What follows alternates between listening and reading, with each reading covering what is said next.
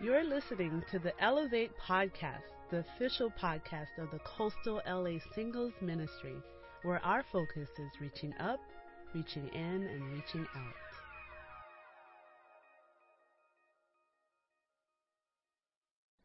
Well, if you're visiting, uh, I'm doing a series called uh, The Life-Changing uh, Word of God, and I'm teaching uh, the church on how to study the Bible, how to help somebody change, how to help someone become a Christian. And I'm just going, I'm doing an overview. I'm not going, I'm not drilling down. I'm just kind of doing a broad sweep of some of the basics on uh, how somebody becomes a Christian. And the Word of God is so powerful. Uh, it changes lives. Are we good to go on the... Okay, it's on the... I, I, it's on the um, desktop, and I think I opened it and collapsed it. And, you know, the Word of God is very, very powerful. If you could turn over to Proverbs chapter twenty-four while we're getting this up. Proverbs tw- chapter twenty-four. And uh, I uh, talked about the uh, a couple weeks ago about uh, how, kind of some practicals that I was going to do with you. I forgot to do it last week, so next week I'll do two. Uh, but tonight I want to talk about, just at the beginning, before we get into our study, I want to talk about how do I help? What's my part in helping someone change, become a Christian? Or what do I do when I'm studying the Bible with somebody and they're stuck? So I'm just going to give you a few practicals. Let's just look at this verse, and then we'll get into our study in a minute. Proverbs twenty-four eleven, verse twelve. It says, "Rescue those being led away to death or slaughter. Hold back, uh, rescue those being led away to death. Hold back those staggering towards slaughter. If you say, 'But we knew nothing about this,' does not he who weigh the heart perceive it? Does not he who guard your life know it? Will he not repay each person according to what he has done?" And, you know, I love this passage because studying the Bible with people is rescuing somebody. If somebody was drowning as you're walking across a bridge, you wouldn't just go, "Oh, yeah, whatever, you know, somebody else will get to them. And I'm not going to, I'm really busy. I've got a hair appointment right now. Or I have a dentist appointment, or I'm going to be late to work. I'm not going to get too involved right now. Plus, it looks messy and kind of scary." Even if you couldn't swim or it was too cold, you'd find somebody to help. You'd flag somebody down. You'd get on nine one one on your phone. You'd try to find a, a professional, a police officer, a firefighter, somebody that could help, but you wouldn't just stand there. You'd want to rescue. If somebody jumped in and started swimming and saved that person and dragged them over, you know, you might take off your jacket and throw it out to them to help pull them on in. Or somebody grabs a rope from their car, you'd help them and you'd grab the rope and you'd help together to try to save that person's life. You know, that's what we do when we study the Bible with people. It doesn't seem like that because from the outside we all look the same most of the time. Sometimes you can tell somebody's really hurting from the outside, but most of the time you can't. But the Bible teaches spiritually that when we help somebody, we are rescuing people from death. Do you believe that? And I and I think about this whole idea of staggering towards slaughter, that they have no idea.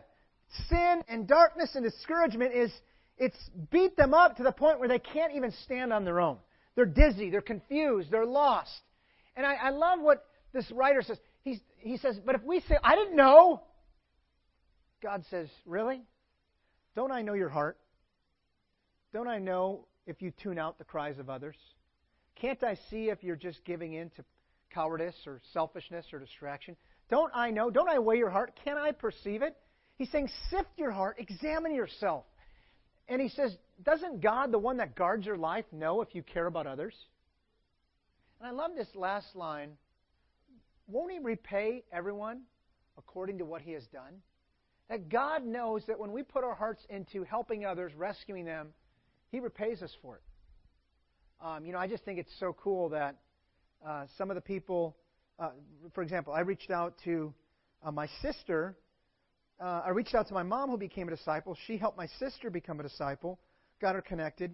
And now, like, you know, almost twenty years later, she's helping Gina, my fifteen-year-old, and Danny. You know, Danny's a disciple, but strengthening Danny. And she... I, I texted her, "Hey, Felicia," she, that's my sister's name, my, my daughters are coming in town these different weeks. Can you get time with them?" And she took a day off work and took one out. Um, what's that thing where you sit on the little paddle boat, you know, with your feet? You guys know what I'm talking about. Took one out and, and had, is that what it's called, paddle boat? I don't know what it's called. And uh, took one out, had a great talk with Danny, and then took another one out and spent the day with her and took a couple days off work. And she's texting me like, you have such great girls. You're doing such a great job with them. And, but, you know, and then D- uh, Gina comes back and says, Dad, I just love Felicia. She is amazing.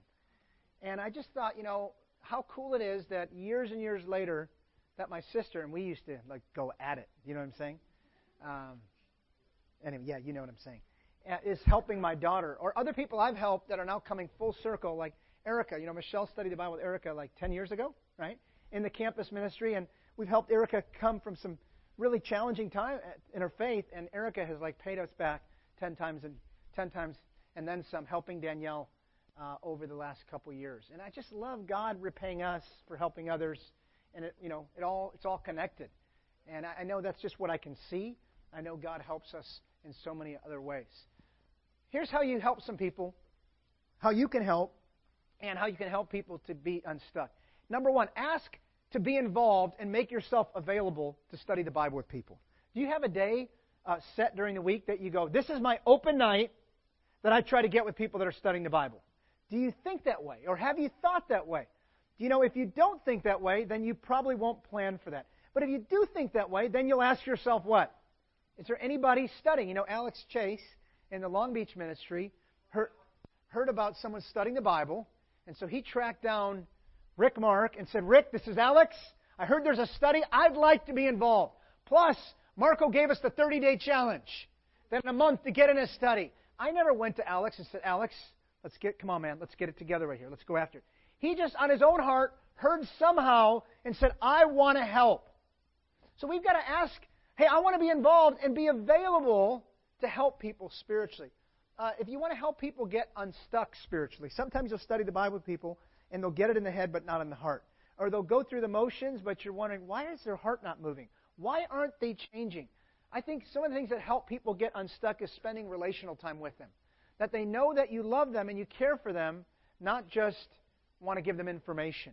And spending relational time, both fun time and spiritual time, can really help people get unstuck when there's a genuine love. Number three, uh, getting others involved. Sometimes you're studying with somebody and you're stuck.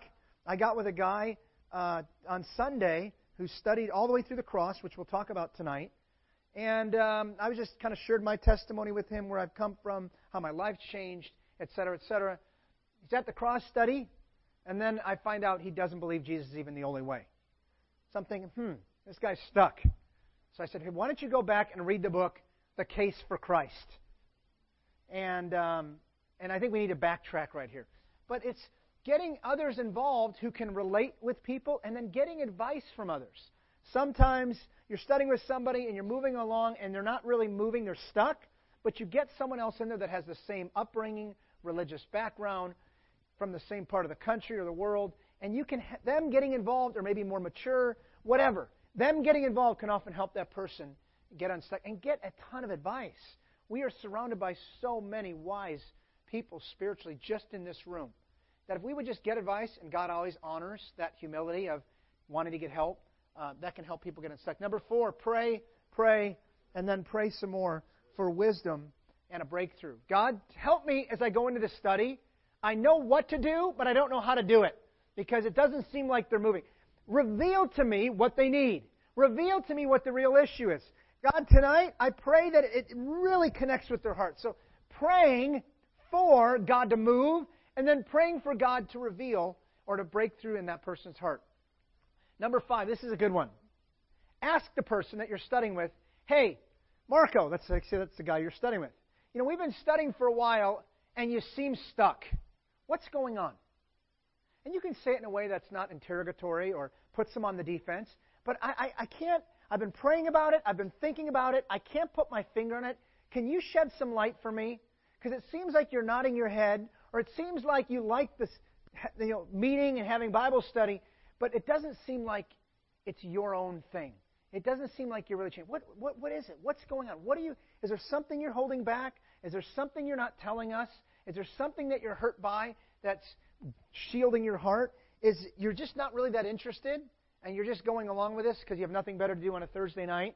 I don't know, but you, often you ask people, and they'll go, I'll tell you what it is. My mom died two years ago, and I'm angry at God to this day.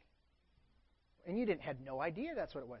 Well, actually what it is is my girlfriend's given me a lot of heat because I've had some talks with her, and I know this is going to make changes in our relationship, and I'm scared. Do you know what I'm saying? So sometimes if you just ask people, what is it? They'll tell you. Number six, ask people to fast and pray with you. We are in a spiritual battle for souls against demons and spirit, the spiritual forces of evil that you, you and I cannot physically see. Just like you can't physically see God, right? His, his being, his shape, his form. You can see God in a lot of things. You can see Him in the Word. You can see Him in your own heart, how He's changed you. You can see Him in creation. You can see Him in other people. You can see Him in different miracles. So you can see God, but you can't see His form. You can't see the demons. You can't see Satan. But we are in a spiritual war. If you don't believe me, go try this next week. Say, I'm going to pray for an hour a day for seven days and see how hard it is, how you get distracted, how you get discouraged, how you, like, just how many things get in your way from something that simple, because Satan doesn't want us to be spiritually tuned into God. But we've got to ask people to pray and to fast. God, break through, do something miraculous. Number seven, give them scriptural assignments and then ask them to wrestle with the scriptures you gave them. That doesn't mean you hand them a Bible and they start wrestling with it. It means that you give them two, three, five, ten verses, and you say, hey, after each scripture, ask yourself these two questions. What is the scripture saying, and what's God saying to me? And how, you know, or what is the scripture saying to me, and what does God want me to do? Or whatever, just getting them to wrestle with the Word. You know, often you go back, how'd it go? I didn't read it. What? Yeah, you know, you know, yeah, you know. Okay, well, all right, well, when are you going to read? Oh, I'll do it tomorrow. Okay, well, when we meet next week, make sure you read it. Did you read it?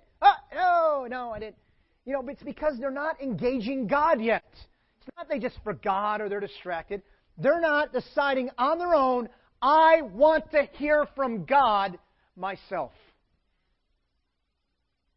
It's amazing how that can help people get unstuck. And then finally, number eight, a people need to hear grace and truth with love. Both. I'm, no one's good at both. We're all stronger or weaker in one or the other. Jesus was the only perfect one, the Bible says, full of grace and truth. But people need to hear both. They need to hear grace, that God loves them. It's not what they do, it's who they are because of God making them, and how it's about God's goodness, about God's vision for them, God's belief in them, God's love for them, God's forgiveness, that there's hope. There's never not hope. Then they need to hear the truth. You know, how do you feel about what God thinks about your behavior? How do you feel about what God thinks about your arrogance? You know, I've noticed you made a lot of excuses. Can you stop and just obey God? I mean, and you say it with love, you say it with kindness, you don't say it to humiliate or to put someone down, but you speak the truth and you speak with in grace, but you do it with love, and it's amazing how that can help people. Often, some of us study the Bible with people, and we're literally no more than we get together, kind of like a sales pitch, give them a little lesson, and then we move on. But the heart doesn't move. We get together, we do a little lesson, we move on. Versus asking people to obey, teaching them to obey, and that takes grace and truth, and it has to be done with love. Okay, we're going to switch now. Uh, tonight, I'm going to do a review, a couple studies. We're just going to look at a couple verses for one study, and then a, uh, a few verses for the other study. But tonight, these are the two most, I would say in some ways, the most important studies. And if you imagine becoming a Christian like getting on a train, okay? The train stops at a station. You walk into the station. You buy your ticket. You wait, you know, you, you wait till it's your turn. The conductors come out, and they say, all right, train seven thirty-two to San Diego, leaving in two minutes. Everybody starts getting on the train. That's your Bible studies beginning. The door shuts, right? And then the train takes off from Fullerton to the next station, stops, does it again to the next station, all the way till it gets to San Diego. And when you study the Bible with people, it's like getting on a train ride. You, you're willing, you get in there, you come on, and, you know, you're receptive, the conductor calls, you meet, you go on in, you sit down, the door is shut, you move to the next stop. And each study is kind of like a stop. This study is where most people jump off the train. Some jump off while it's in moving. You know what I mean? Hey, where's Marco? And you see him rolling down into the ditch and then just taking off. I mean, seriously. Or into the night, you know, just rolling down the ditch and then I'm out of here, man. I'm gone. Or they just kind of, the doors open at the next station and you're just like, you know, you don't even, it's not even jumping when it's, it's like, oh, hey, I'll be there next Thursday. Thanks so much. Not. I'm out of here. This is where people jump off the train. Do you want to clear an elevator? Talk about sin. I'm not saying being one of those people with a bullhorn up in people's face, all judgmental. I'm just saying talk about sin. You go, Marco, that's really weird. It is weird. Don't do it.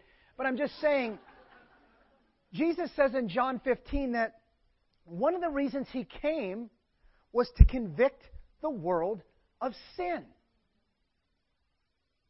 And one of the reasons people go to church but keep distant, like they... I've had many people come to church and say, oh, I say, how was it? They go, oh, it was great, but I wasn't comfortable, so I won't be coming back, but I really liked it. You know, and kind of, you were great. It was great. Are you coming back? Oh, no. Why not? Was not comfortable. I've had people tell me, I met a guy mountain biking maybe a year ago. He was mountain biking. I was hiking with this guy I was reaching out to. And I invited him to church. Yeah, yeah, yeah, yeah, okay, I want to come, I want to come. He came the next day, uh, liked it, came back one more time, or maybe not again, and then he texted me back, my girlfriend and I are going to look for a church we're more comfortable with, where I don't have to be committed and known. Something like that. Something with less commitment and more anonymity. Really? You know, sin sorts everything out. Everybody sins. Everybody's a sinner and everybody is sinful. But the difference between someone that follows Jesus and the rest of the world is someone that follows Jesus is seeking Jesus, and when they sin, they get open, they repent, they walk in the light, and they don't want to sin. And they keep pursuing Jesus. Someone that's not following Jesus, sin makes them stumble too, because that's what sin does. But they get up, they may feel hungover, literally and figuratively, from sin. And they get up, and they're kind of beat up and stumbling from the effects of sin, and they just keep following sin. And it's so important to realize this, this passage in Psalm thirty-six, verse one and two, it says, an oracle, David's preaching here, and he says, an oracle is within my heart concerning the sinfulness of the wicked. There is no fear of God before his eyes, for in his own eyes...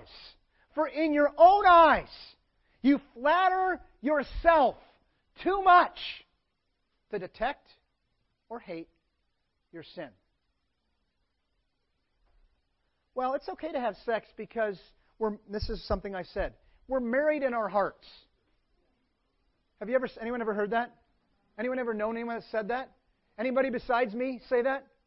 Okay, three of us. Okay, so the rest, four of us. The rest of you, what it is, that's justification. It's rationalization. Your conscience tells you one thing. Society says, what's the big deal? Why is your conscience even bothering you? And so you, to not feel bad, you say, well, I don't sleep around just one person, and it's kind of like we're married in our hearts. It's a cop-out. It's rationalization. So you can flatter yourself in all kinds of ways, so much that you can't see, detect, or hate your sin. It's so important that we detect and hate our sin. Look what this woman wrote in a book about sin. She said, and it's kind of interesting if you think about it. She says, sin is our only hope. You go, what? Sin is our only hope because the recognition that something is wrong is the first step towards setting it right again. There is no help for those who admit no need of help. There is no repair for those who insist that nothing is broken. And there is no hope of transformation for a world whose inhabitants accept that it is sadly but irreversibly wrecked. What a great quote. That we're in sin. We, we sin. We struggle. Our only hope is dealing with the sin in our lives. And not just one time, but dealing with it on a regular basis. You know, there's a story about a man named John Elliott. It's a true story. And John Elliott was a uh, forest ranger, so he was familiar with the elements in Canada. And you know the weather in Canada is a little different than California.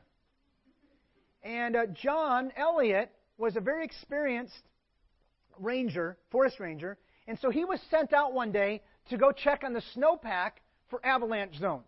Because you know how everything can look fine, but if an area is avalanche dangerous, you've got to not allow skiers to go there, sledders to go there, trucks to go there, people hiking there, snowshoe or whatever, and there's ways they can test for it. And so that was his job. He went out on a really snowy day to check check on that. And he spent miles and miles uh, snowmobiling, walking, checking, freezing cold to see where the avalanches were. And so dusk came, and he was completely exhausted.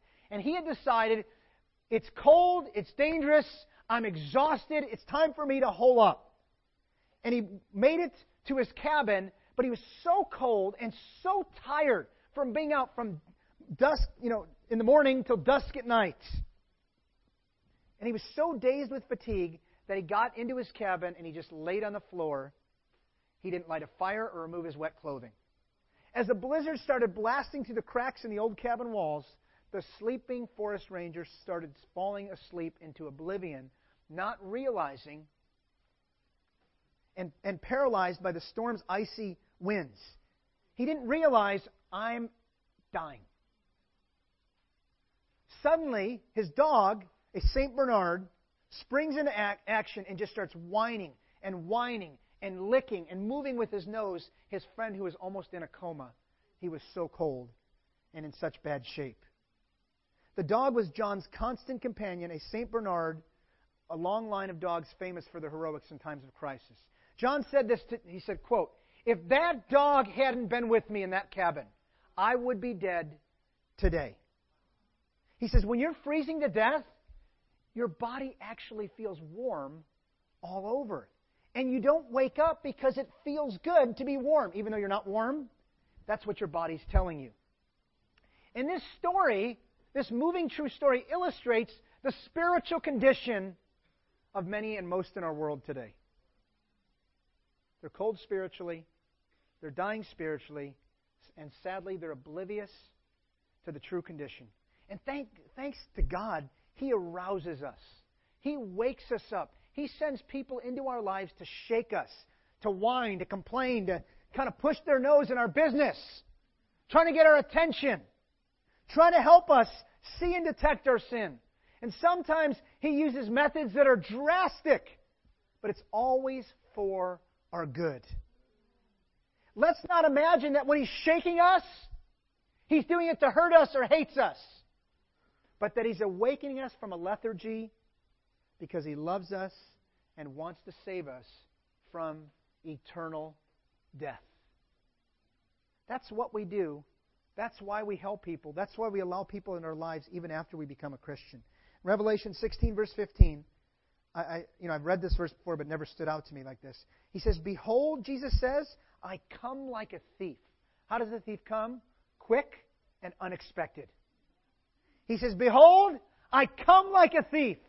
Blessed is he who stays awake, you ready for this, and keeps his clothes with him, so that he may not go naked and be shamefully exposed. Are you dressed spiritually today, or are you naked? Are you awake spiritually today, or has sin lulled you into a sleep or such a state of drowsiness you don't detect or hate your sin? Let's be ready to meet our Maker at any time. Turning your Bibles over to Galatians five. Uh, the Light and Darkness Study is what it's called. It's a study to teach you from what darkness is and how to get from darkness to light. We're just going to look at a couple verses here, and that's it for this study, and I'll give you some practicals. But it's helping us understand the consequences of sin and that there's hope of God's salvation. You know, the longer you're a Christian, if you're doing well spiritually, and no one's doing well all the time, but we want to fight to keep doing well. The longer you're a Christian, if you're doing well, the more you see your sinfulness. And that makes you, in a spirit, if you process it spiritually, it makes you want to draw closer to God. Not repel from God. It makes you just more grateful and humble and desperate and dependent and just wanting to do what God wants, because you realize, oh man, just when I thought I figured it out, there's another layer of sin. just when I thought I could cruise, you know, cruise control, or just when I thought I'm now better than everybody. You find, you know what I mean, you never say that to yourself. You just kind of feel it, a little superior, like, I wouldn't do that.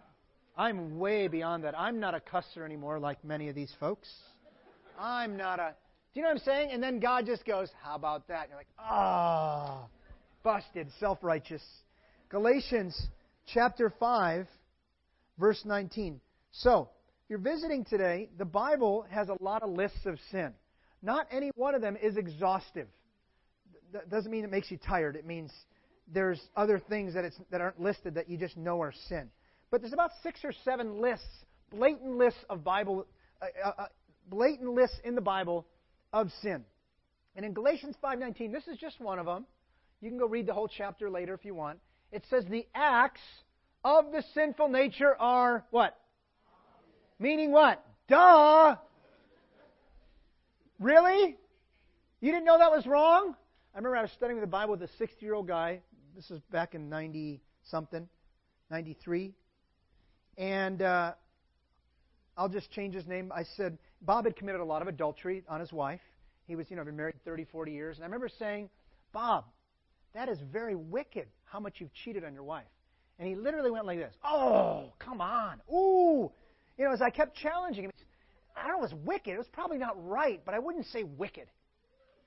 You know, like everything we said to try to put a sting, he tried to downplay it. Yeah, ooh, no, nah, hey. It's not that bad. Kind of. I mean, it's not, it sounds funny, but we can do the same things. And what we were trying to say is, this is obvious, and it's a, it's um, rebellious towards God, and it's a lot worse than you think. But he was so used to it that when we used an adjective that he thought was reserved for Hitler and the crew, do you know what I'm saying? He had put himself in a different category and did not want to feel bad, which I get. I don't want to feel bad. Didn't want to feel bad about his sin. The acts of the sinful nature are obvious. Sexual immorality. That's any type of sexual act outside of marriage. Adultery, bestiality, homosexuality, sexual immorality, having intercourse with someone you're not married with. That's sexual immorality. Impurity, masturbation, lust, pornography. Do you know why it's getting quiet? Because there's a lot of you that are committed the acts of the sinful nature as a Christian. And let me tell you something. I'm not perfect, but I fear God. And if you play games with God, you will be chopped down like a tree. I am not kidding. twenty-six years I've been a disciple. I've watched people like, hey, what happened to so-and-so? And then you find out, oh, mm, yeah. Not in a judgmental, you know, but really? I wish they would ask for help. We need to fear God. We need to not play games. Let me just say something free about pornography. It's here to stay. But it's not, it shouldn't be here to stay in your heart. Because it's so accessible, I could get it right now on my phone. We justified it. When I was in high school and college, you'd have to go down to the store, to the seven eleven, and you'd have to buy a porno magazine, or you'd have to go to a video store, and you'd have to walk to the back with the creepo section, and you'd have to walk behind the, the kind of the wall, the pink wall or whatever, purple wall, that said adults only with a glowing sign, and you'd go like, oh man, I hope there's nobody here that I know. And you just kind of... And then, you know, Missus Missus Millicent would walk in getting, you know, Mary Poppins or something, and you'd be like, oh shoot! You know, just duck down or... We don't have to do that anymore. I didn't do that. I'm just saying that's kind of how it was.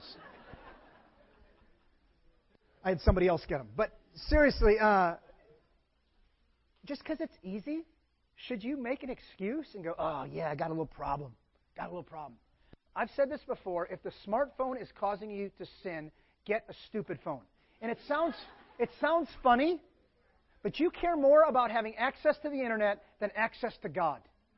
You care more about being cool than being approved of by God. And so you have this instant porno cam in your phone at any time if it's a real problem for you. And you're just okay with it. Would you do the same thing with alcohol or drugs or anything else that you had a real problem with in the past? I want to challenge some of you to fear God. Come on. Seriously. Just because they're obvious, they shouldn't be obvious in a Christian's life. You go, but nobody knows. They're not obvious. God knows. And it's on your face. Because your face gets hard. And your heart gets hard. We need to be have strong convictions about this. Debauchery, overindulging in anything, overworking, overspending, oversleeping, overindulging in the senses, overeating. Idolatry, placing anything in higher priority than God. Your job, your school, your parents, your free time, your car, whatever, your fitness, anything that you go, I love, my affection. Oh, you don't have to get me motivated for that. God, well, anything that has a, has more of your heart than God is idolatry. Witchcraft, uh, that's anything like the uh, black magic, seances, tarot cards, uh, the occult, anything like that. Uh, d- hatred, it's pretty self-explanatory. Discord, a, a spirit of disunity, argumentativeness. Jealousy, a possessiveness for other people or their what they you know other people. Fits of rage, losing control. Selfish ambition, just wanting. You're very driven, but if, only if it benefits you. Uh, dissensions, factions. Again, it's a form of prejudice, disunity.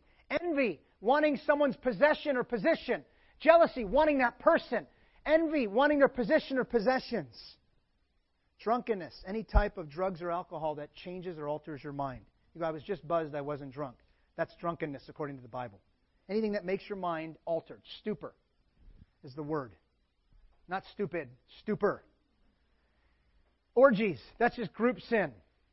Group drinking, group parties, group sex. Anything where because there's more than a few people, everyone's getting in the frenzy, and now sin's more, it's easier, it's more fun, it's more accepted, because there's a whole group of people going, whoop, whoop, come on, I, I've done it. You know, drink, drink. You ever done that at a party? And the guy's over there, oh, you're like, yes! It's where you're, you're kind of cheering each other on. It's funny, but think about it from God's perspective. You're cheering each other on, sin, sin, sin, sin, yes! Idiot. You know, I mean, like just, it's group sin. Because you're coming together, there's more sin. And then he says, and the like. That's anything else you can think of. Lying, cheating, prejudice, stealing, materialism. I mean, just pick something, and the like. He says, let's read this together out loud. Ready? You guys ready? You got your Bible? It says, I warn you that those who live like this will not inherit the kingdom of God. Let's read it one more time. I warn you that those who live like this will not inherit the kingdom of God. Trivia with no prize. Who is he writing to, Christians or non-Christians? Christians. So you go, if you're non-Christian, well, it doesn't apply to me. No, I'm just saying he was writing to Christians because some had become born again but we're committing these sins. Maybe just not in such an obvious fashion. We've got to fear God and hate sin. Mark chapter seven, verse twenty says this. Mark seven, verse twenty. Jesus is talking about sin and where it comes from. And he says in verse twenty, he went on, what comes out of a person is what defiles him. They were arguing over ceremonial food. Like, don't eat certain foods that God says not to. It'll make you ceremonially unclean. Jesus is saying, hey, let's talk about something a little bit deeper than ceremonial uncleanliness. Let's talk about real uncleanliness. And let's talk about where sin comes from in all of us. He says, for we went on, for what comes out of a person defiles them. For it is from where? Within. I don't know about you, but I'm scared of my own heart. Part of why I have times with God every day is because I'm scared of the evil within. No one's asking me. No one's like, how long was it? What did you read? How long did you pray? Were you sincere? Did you really pray? No one's asking me, but I'm afraid of what's within. That's not the only motivation to go be with God, but it's a strong motivation because I have a hard time being righteous with time with God. I have a hard time dealing with what's within, even though I read my Bible. I have a hard time with what's within, even though I confess my sin and temptation and try to stay open. I have a hard time with what's within, even if I surround myself with Christians. But imagine dealing within and not having those things. We've got to be a people that love God and love His the light and love righteousness and love the fellowship. We don't need to be caught we need or found out. We need to be telling people, here's what's within on a regular basis.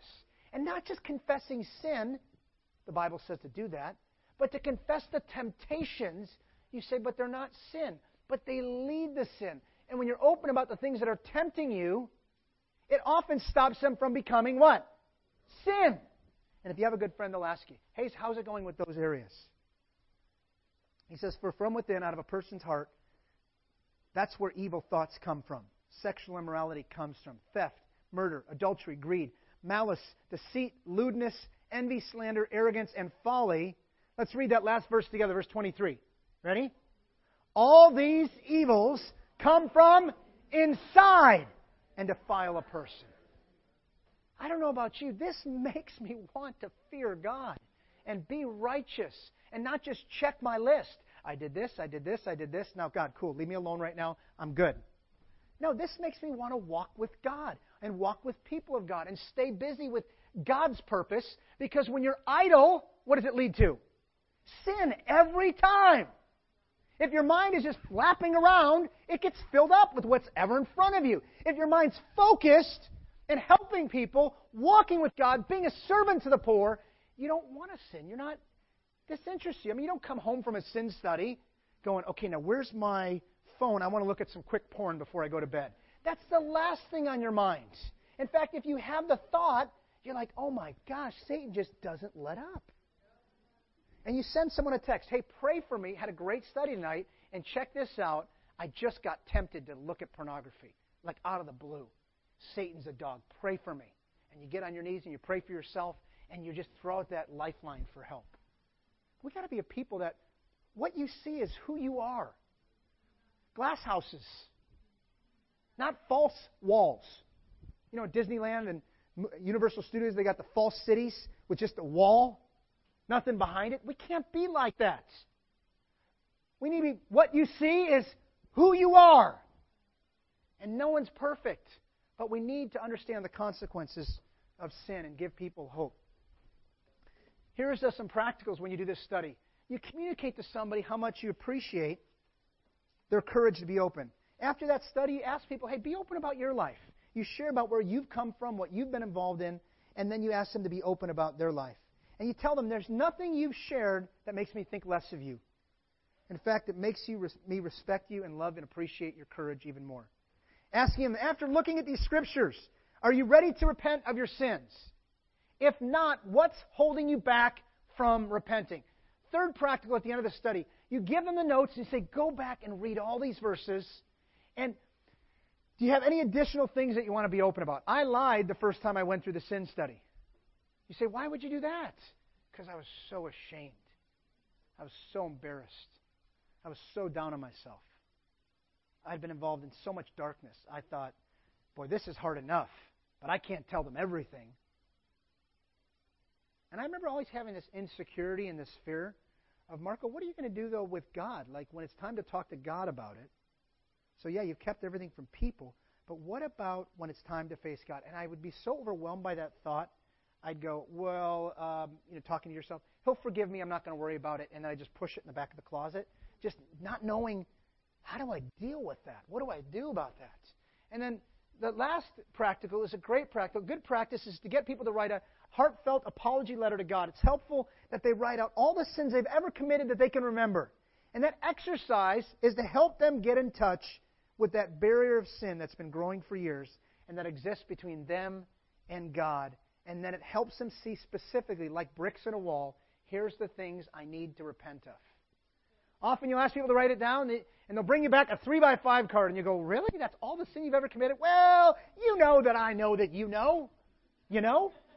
And you go, not really. I mean, I know because I told you everything I did. But, and then you come back, and there's four more words. That's it? Yeah, pretty much. We can just talk about it. Why is it important to write it down? This is the analogy I always give people. If I was driving here, and a motorcycle went down, and as he went down, he hit a wire, those wires that hold up the telephone poles, and it decapitated him. That's not what happened, if it did.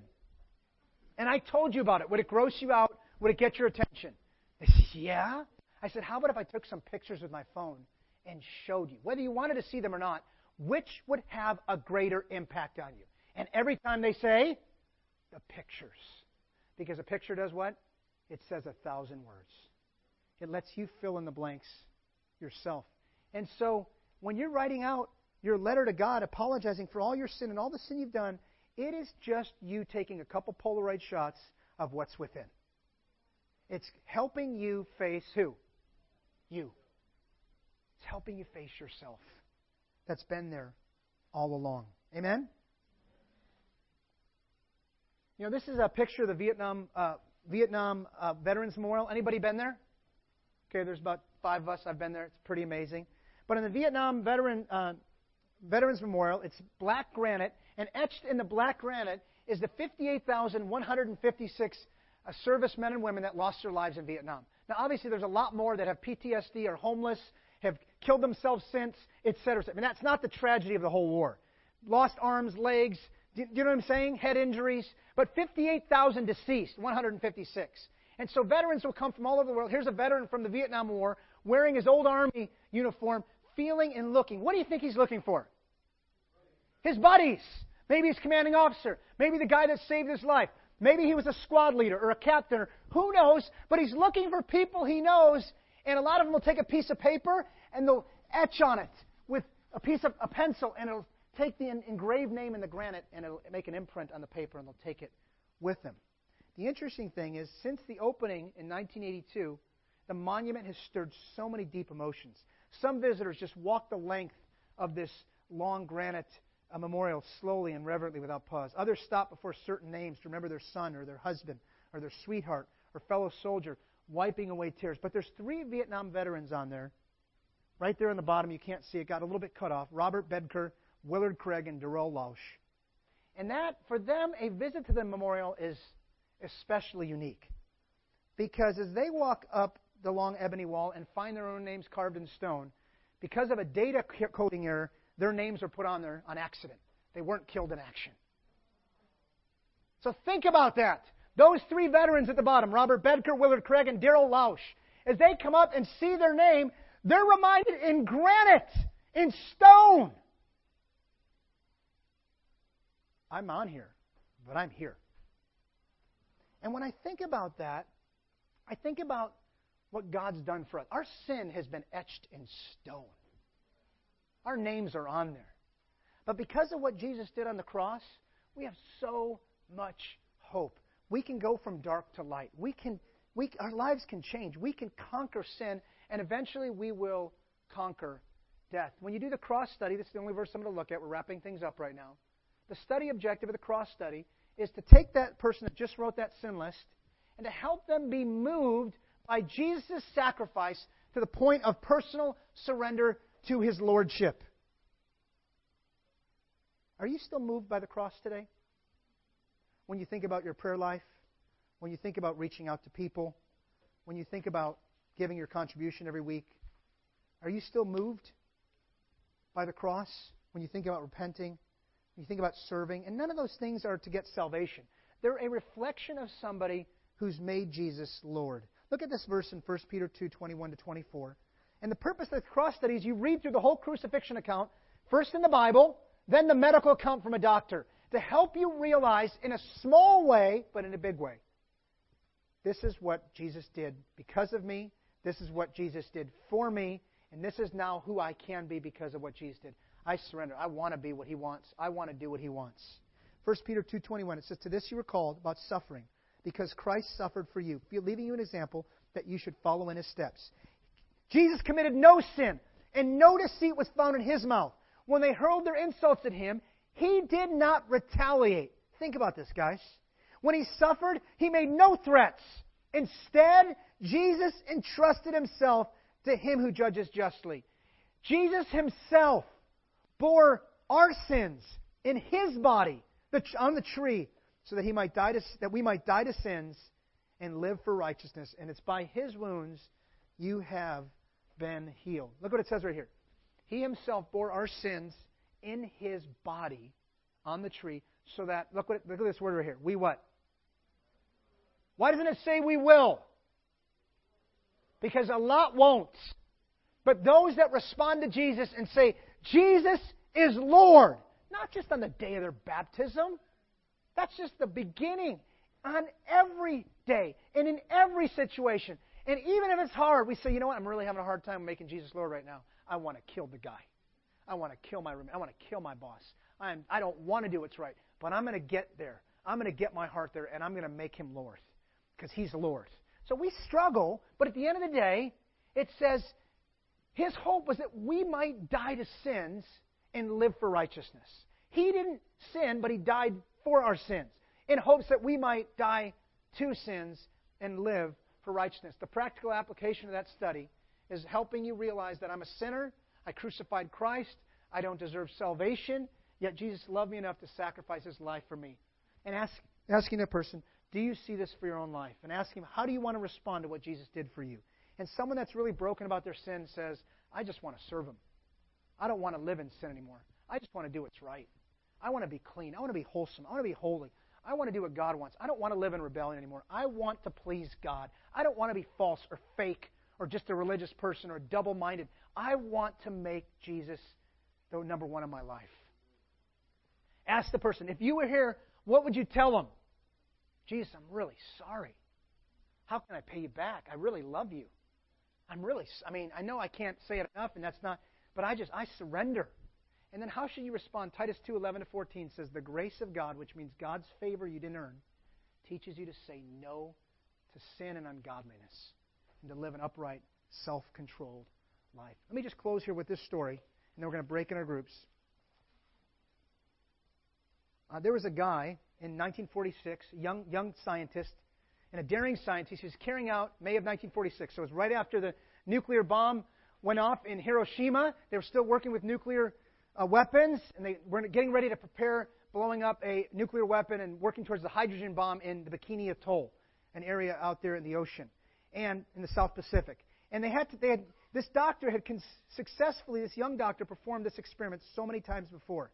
And in his effort to determine the amount of uranium two thirty-five necessary for a chain reaction, what they call critical mass, they would take this little tool right here, this little uh, bowl, and they would mix these different pieces of radioactive material together.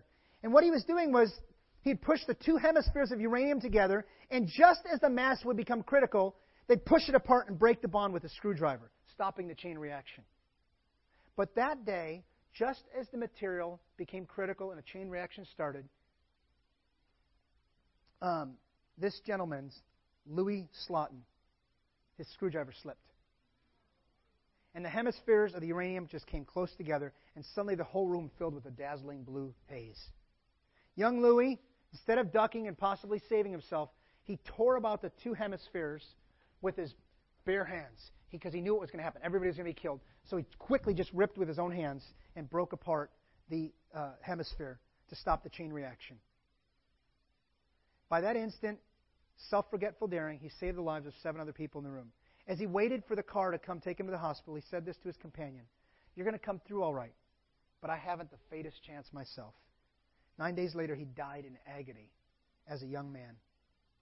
And, you know, almost two thousand years ago, that's what Jesus did. He walked right into sin, the concentrated radiation of sin.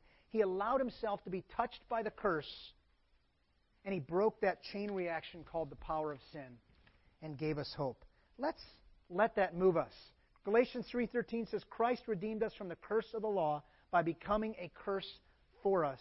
As it is written, cursed is everyone who is hung on a tree. So we're going to break in our groups right now. If you're a guest, we're just going to meet over here by, this, by the front of the stage, and I just want to get to know you, see what you thought about tonight. Everyone else, let's get in our D groups of three or four, no bigger, and let's ask, answer those uh, two questions, number two and three, and then spend some time praying about our righteousness, okay? You've just listened to the Elevate Podcast. For more information about our ministry, please visit elevate coastal dot com.